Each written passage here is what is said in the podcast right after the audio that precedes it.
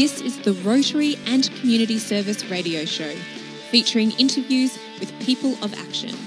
So continue listening to be educated and inspired.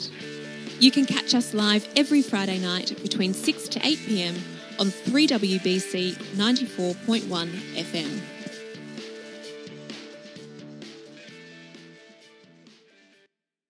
I'm really stoked to share this next interview with you. Um, he is one of my favourite Rotarians. He's certainly one of the most talented that we have, and he's the star of, well, he's one of the stars in Melbourne Central and definitely a star of the stage. Michael Lapina, welcome to the Rotary Radio program. Hey, Amanda, how are you? Good, thank you. Now, we have pre-recorded this this interview, um, and I just want you to share exactly where it is you're sitting at the moment for this interview, because I think this is really funny. I knew you'd ask me that.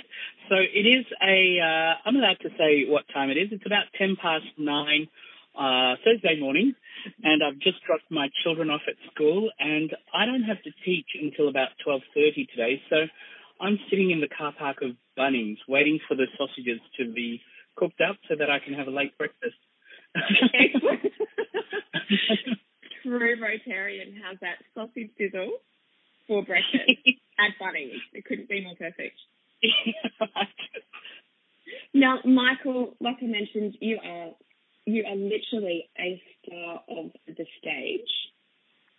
And um, I have been, I'll hand on heart, I've been, uh, I say stalking, but researching, following you on, uh, following you on Facebook. Um, do you want to tell us a little bit about what you've been up to? Because I to see rehearsals after rehearsals, so something's going on. Yeah, look, there's um, it's a very busy time for me.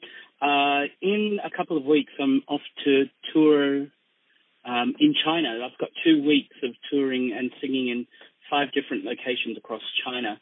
Then straight after that, when I come back here, I have a concert in Hawthorn Town Hall on the 22nd of April, and then I start a, a five-month tour with Opera Australia as part of their schools company, being the principal tenor there. But oh my goodness. Yeah, I know, but up until that point, I've been uh, doing quite a few things. Last Sunday night, I debuted, well, we had our Australian premiere of Rimsky-Korsakov's uh, Kashchei the Immortal.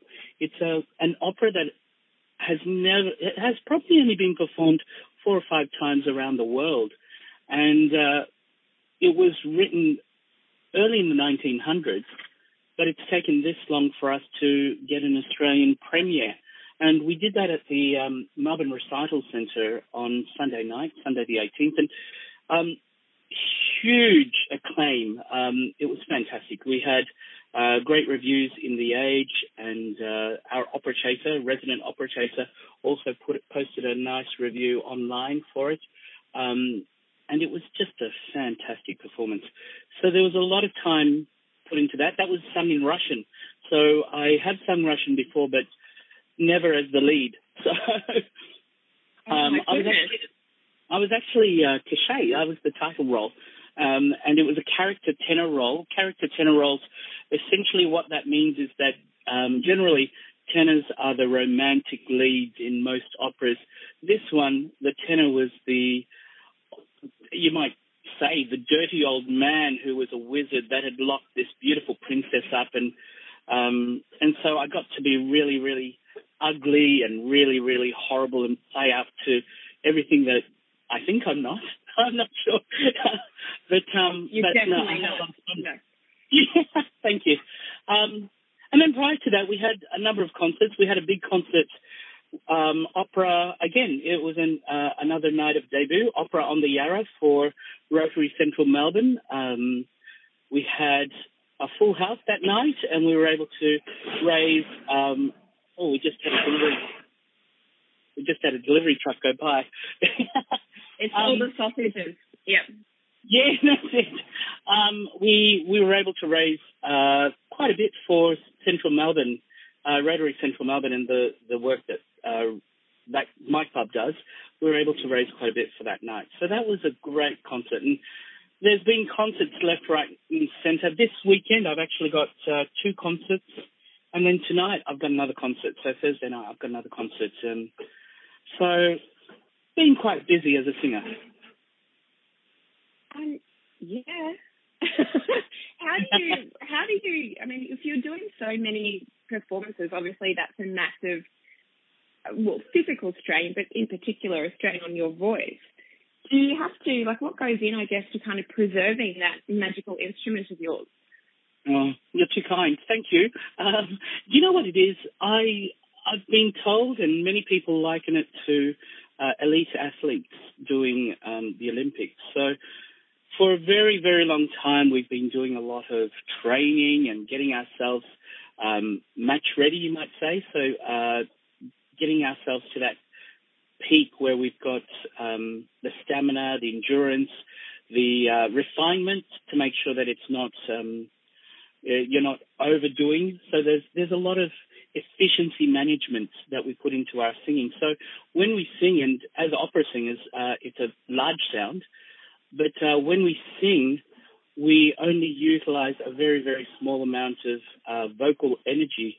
Most of the um, effort is done through the body. And uh, because of that, um, we end up being extremely physically tired or and also emotionally tired because we invest quite a lot of ourselves into it. But from a vocal point of view, with a good technique, you should still feel quite fresh after a good concert. How fascinating. Yeah. Well, I personally would be mentally exhausted just even trying to say a little bit of Russian, let alone singing an entire opera in it. So oh, there is that. That's cool for you, my friend. uh, yeah. You know what it is with um with singing in any language, and I think um as, as singers we're quite fortunate because we we tend to um, they they did a study where people who sing are actually using the same amount of brain power as as those that uh, fly uh, an F-18 Hornet at 500 feet ab- above the ground. So the amount of calculations that you're doing, yeah, it's it's quite significant. And, and we talk about things like uh, we we're, we're thinking at the technique level. So we're talking about what our body is doing, what our breathing is doing, um, what our vocal cords are doing. Then we're talking about the emotional level. So what is the narrative? What is the character feeling and how I should be expressing myself at that level? Then we're also being aware of what the conductor is wanting us to do at the same time whilst the people around us are singing and we need to remember what our cue is. And then on top of that, remembering the words in whatever language we do. So there's, there's a lot that goes on into um, putting a performance together. But I think uh, once you've done it and when you keep doing it, you tend to build up um, some strategies that help you uh, approach every single role in very much the same way. So learning Russian um, and learning Italian and singing in German and French, they're all the approach is quite similar. You look at it from a phonetical point of view. You understand what the language, what the rules of the language are when you create the sound. You then determine how best to create that sound as a singer. And then you learn the text itself and understand what the text is saying. And, and I think in a different language, the hardest thing is understanding the nuances and the subtext that is being implied through the language. You just don't take it literally. And then turning that into um, uh, an actual uh, character that that pretty much uh, takes over your whole body, takes over your whole process thought process, and and then that takes care of everything else.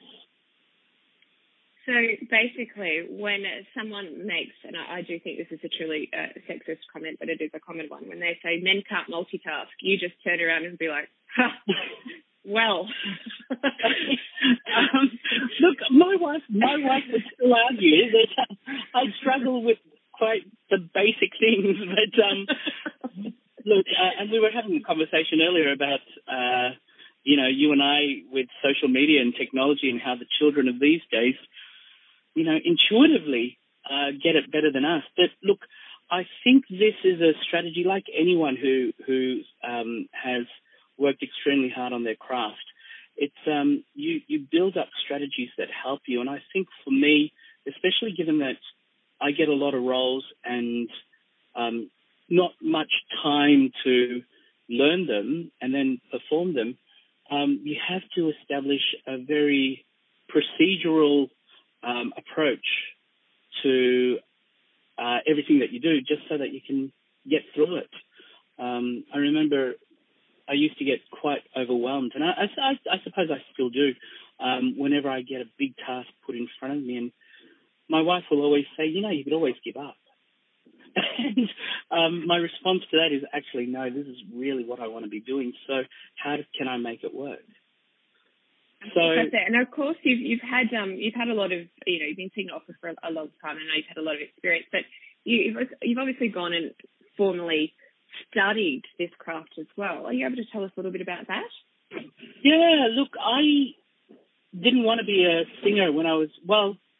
I wanted to be one of those shower singers. Uh, I loved singing in the shower. I, in fact, there's a recording of me when I was three years old singing in the bathroom, and uh, I was singing the Lord's Prayer. We'd just come home from church, and and I heard this beautiful song, and I went, "Oh my God!" And I started singing it um, in the bathroom, and my dad recorded it. So it was when I was three years Amazing. old. Amazing, amazing.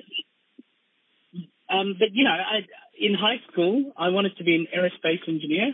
So I was doing all the physics and the hard maths and and um, I loved languages, so I was learning German at high school. Um, but I also loved music, and music was probably more a competition between me and my sister. My older sister was getting into music theatre, uh, all the school musicals, and getting into the choirs, and I had to be better than her. So I um, joined the choir, and because there weren't many boys in the choir, I ended up getting all the solos, uh, solos for the boys, and uh, in, in music theatre, again, there weren't many boys get going into music theatre, so I ended up getting all the lead roles for boys, and so I, I pretty much got a uh, love for it then, but never took it seriously until I saw Phantom of the Opera back in 1989. And um, who who was playing the who was playing the male lead when you saw that? Anthony Warlow. I that was. I'm so glad you said that. yeah, look, Anthony Warlow and um, Marina Prior were pretty much my idols at that time, and I remember watching it and then walking into my um, head of music department, the head of music department's office the very next day, and said, "I'm going to be a singer." was, and um, when I told Dad, who was hoping that I'd be an aerospace engineer, you know, I come from a, I'm, I'm, I was his only son, I am his only son. Um, I, you know, we, we come from a Filipino background, being the only son, and uh, being the guy who has to be the breadwinner for the family. Um, it was a big thing for me to turn around and say, Dad, I want to be a singer and not an aerospace engineer.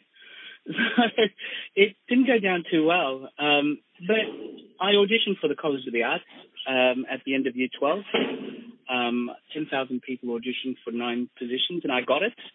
Um, I didn't complete it because halfway through my final year, I got snapped up by the Victorian State Opera and um, was being groomed to be one of their young artists.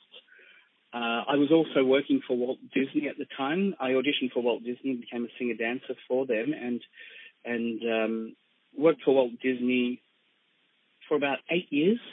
Um, started as a singer dancer, but went up the ranks and became a stage manager, tour manager, and then production manager. And um, by the end of that, I met my now wife, and Disney was sending me around the world. I was touring and and singing and dancing all across Asia, Australia, New Zealand, and um, I got sick of the touring, and and so I settled down with my wife. We got married in 2000. Um, in 2001, oh, in 2000, I was also a member of Opera Australia at the time because Opera Australia took over the Victorian State Opera, and I didn't have that passion for singing anymore. I fell in love with my wife. I used all the training that I had with regards to stage management and tour and production management to land a role at the National Australia Bank. Um, I then went into project management at the National Australia Bank and we got married and had our first child in 2001 and I pretty much turned my back on singing then. Uh, I stopped singing. I didn't sing with Opera Australia anymore. I uh, rose the ranks of uh, the National Australia Bank until about uh, 2006, where I met Stephen Lake. And Stephen Lake and I were having a chat. Uh, it could have been 2005, actually. And Stephen Lake is a Rotarian from uh, the Rotary Club of Melbourne. And he saw me and he saw the type of person I was. Um, even though I turned my back on on singing, I was still conducting a number of choirs and I was utilizing the, these choirs to put on fundraising to help uh, the Knights of the Southern Cross, which is a small group of people here who do who raise funds to help um, families in in uh, our parish around this area. And Stephen suggested that I uh, visit Rotary. The and and I was working at the National Australia Bank at 500 Bourke Street, and there's a Rotary Club across the road, Rotary Club Central Melbourne. And at the time it was called Rotary Club of Central Melbourne Sunrise because they were a breakfast meeting. And um, I loved it. Walked in um, before work across the road, um, met John Meehan and a number of beautiful Rotarians who I've grown to love and call family. And uh, they took me under their wings, and that's when my love for Rotary pretty much started. And I've been with Rotary ever since. In 2006, that same year, um, Stephen Lake, and, and by opening my eyes to the world of Rotary, I realized that um, it, you don't do things for money. You do things for the enjoyment of myself and others around, and and making sure that you know you could do your bit to to make a difference in the world. And so I decided to go back and follow my my number one passion, which was um, singing. And in fact, in 2006, my wife and I um, were watching Phantom of the Opera. It was released in the movies, and uh, I took her for to to a um, a gold class screening of Phantom of the Opera, and it, it was very very popular because we were the only ones in the theatre, so, um, which was a good thing because so basically, the, basically, you told her that you actually just booked the whole cinema just for you two. That's what you said, isn't it? Yeah. Oh, always because you know, uh, I, you know what it is because I, I was already a Rotarian by that time, and you know the four way test is is it the truth, and I was I just couldn't say that. so, um, but I we were in there, and during the opening montage where you have that beautiful thing, da da da da da, and um, I held my wife's hand and held it to my chest. So she's in this huge plush chair about five meters away from me because they're big, and I'm not that big. and I grabbed I grabbed her hand and put it on my chest, and I was sobbing and uncontrollably. I was sobbing so badly that it was like a little baby who had lost their mum. And um, and my wife turned to me and said, "You've got to go back to singing." Oh, and that year, yeah, 2006, I I picked up the phone that night. I called up a few people um, who I knew were were uh, well-known vocal singers, uh, vocal teachers, and uh, I met with one of them and said, "Hey, what do you think? What should I be doing with my song, uh, my voice? Because I haven't been in the singing industry for a long time." And she said, and it's Merlyn Quaife actually. Merlyn Quaife is a Rotarian now with, um, I think Bendigo South, but she might get angry with me if I'm if I get it all wrong. Um, but she is a Rotarian, um, and Merlyn said to me that you know she asked me where have you been, and, and uh, ended up calling me Mario throughout that whole lesson. Uh, which was interesting. I love it to death. And if it wasn't for her pointing me in the right direction, um, I probably would not have uh, gotten the career that I have with singing that um, I have right now. Uh, within a year, I within a year, I uh, within 12 months of seeing Merlyn, I became a principal for Victorian Opera, for Melbourne Opera. Uh, a few years afterwards, I um, oh no, in that same year, I started singing with Opera Australia again, and a few years after that, became principal for um, South Australian Opera. Uh, pretty much sung with every single opera company here in Melbourne. And Mario, basically, basically Mario never looked back. Well, it's interesting to say that because, you know, Mario was one of my first principal roles, Mario Cavaradossi in Tosca. And so it was very, very funny. Quite ironic that um that All name little too perfect. yes, I know, I know. Now, Michael, you um, you actually mentioned really um, sort of early on in our conversation about how you recently put on opera on the Yarra. And I believe that there may have been or at least one other star as in that production um, who Rotary are doing a really beautiful and very generous um, thing for. Well, you know what? Let us know about. I'm going to get it right. I'm going to say next generation study exchange, otherwise known as the NGSE. Yeah, we had to put the acronym in there. That was that's correct. hey, um, yeah, Amanda. Actually, we had two people on stage who have been selected for NGSE. Uh, Raphael Wong has been selected for this year, and um, Shakira Tsindos will be for next year. Now, the next generation study exchange actually we didn't know anything about it um, for up until last year. Last year, we were approached, our district uh, uh, was approached by a district in New South Wales um, who has a very mature program of the NGSE. And what it is, is it's a program for young professionals starting off in their vocation, um, aged between 18 and 30, who would like to do an exchange overseas or, you know, as, as we had it, we had someone come from Germany here to have a look at what their vocation is like within the country that they selected for the exchange with the view that they may be able to get some exposure in that vocation, learn a lot more, and possibly have it lead towards other bigger things. So the the, the program itself is uh, has been designed primarily because you know we used to have the uh, group study exchange or vocational exchange, and uh, we know that that's no longer going ahead. So this was particularly uh, this was specifically designed to help those that were young, who have a specific need, and where Rotary might be able to lend a hand to to be able to um, open up the doors of networking, and then hopefully that person will be able to utilize that vocation to support Rotary and its humanitarian efforts somehow down the track. So the person that we had coming from Germany last year was a young girl by the name of Hannah Weigel, and uh, she's from Nuremberg.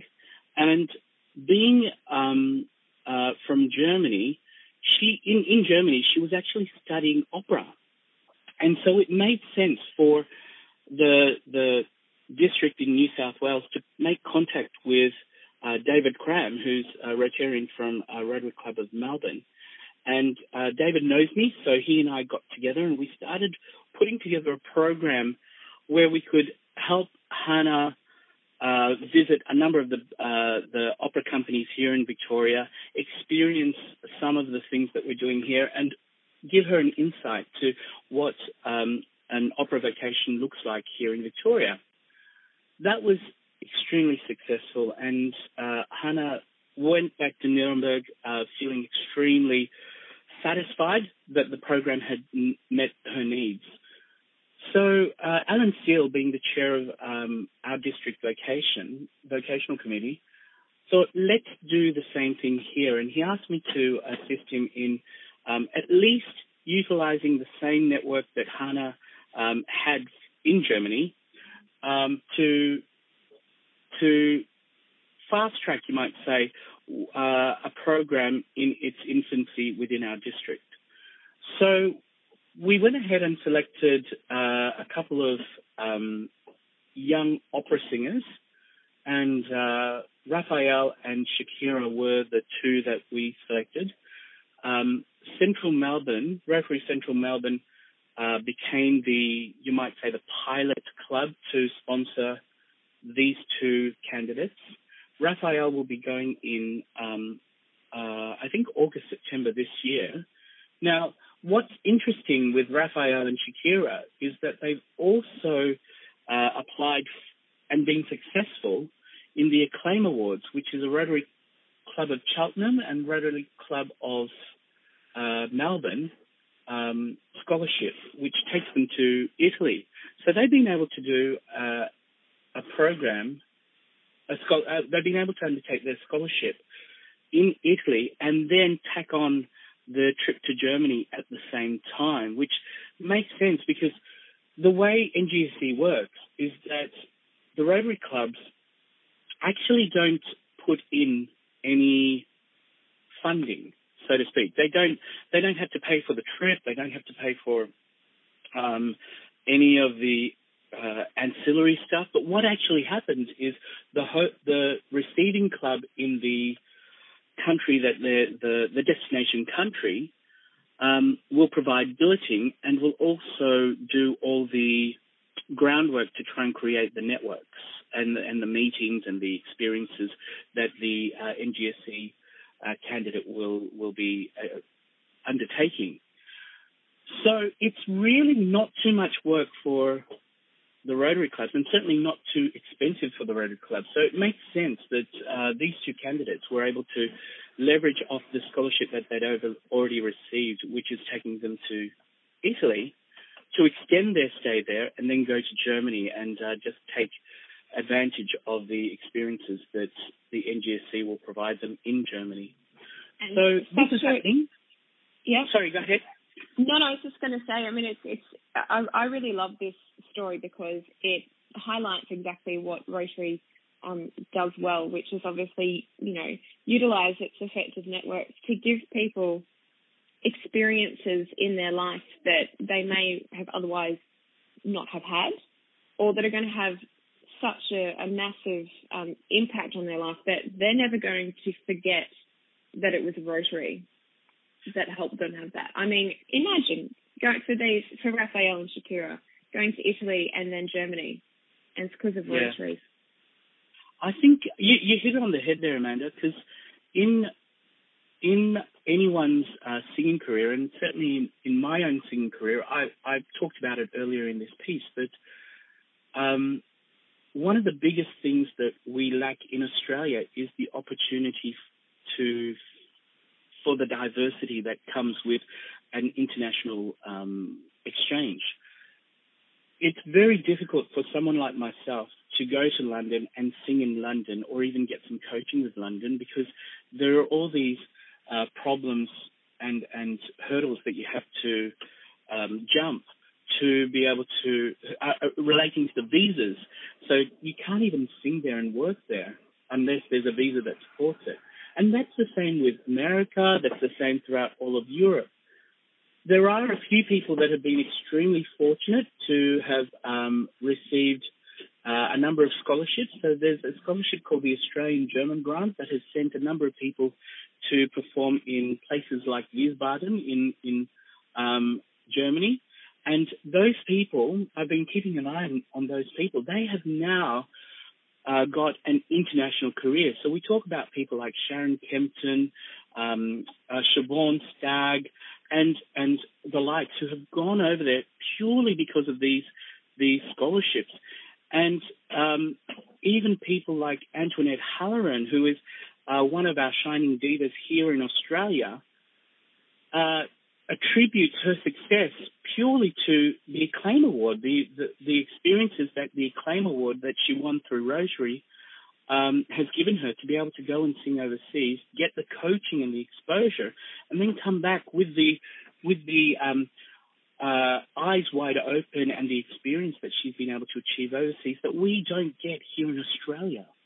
And so Rotary has done wonders for our industry here in Australia, for the uh, the art industry here in Australia. And I don't think we realize how significant Rotary actually has been. Um, a lot of my colleagues who are now big names, uh, Jackie Dark, who's currently singing in New Zealand uh, with Stuart Maunder. He's uh, they're putting on a performance of Candide at the moment. Uh, she is a regular principal with every single opera company here in Australia. Attributes her uh, success largely to the support that she's received from a number of Rotary clubs all around Australia. So Rotary is quite significant, and we don't realise how uh, important the arts are to keeping us all human.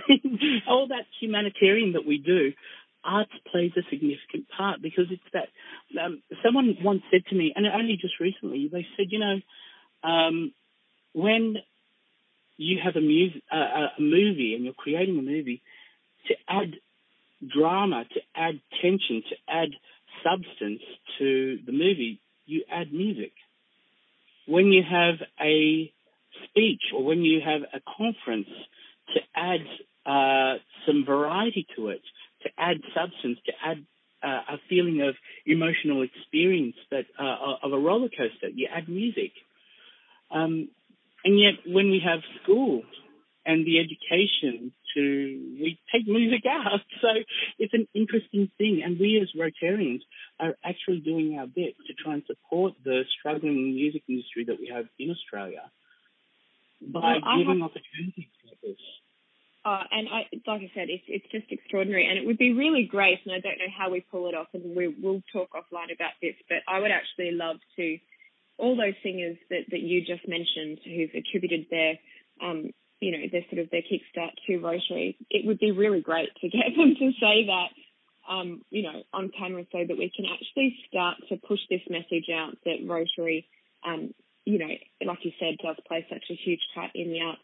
Michael, I have to, I have to say thank you so much for bringing the music to our lives certainly for bringing your talent to Rotary. Um, many people throughout our district obviously have seen you perform at, at district conferences and our major events, and it's always wonderful um, to listen to you. We um, we have a we have a sort of saying here on Rotary Radio that you know you kind of tune in to be educated and inspired. And I have to say, it's not even 10 a.m. this morning, and I'm already incredibly educated about music and um, you know how you use your body, and I just found that totally, totally fascinating. So thank you. And I, I do, I want to officially put on the record as well that I would like to thank your sister for entering school musicals and fueling the uh, the competitiveness in you because it is wonderful to have you part of this wonderful Rotary family. So thank you so much for, for spending some time and, and chatting with me today. Thank you, Amanda. And uh, I think the sausages are ready too, so it's perfect timing. awesome. Well, you know, and uh, if you if it is Wyndham Rotary, make sure you say hi from the Rotary will. Radio team. definitely will. Brilliant. Thank you so much, Michael. Have a good day. Take care. Bye bye.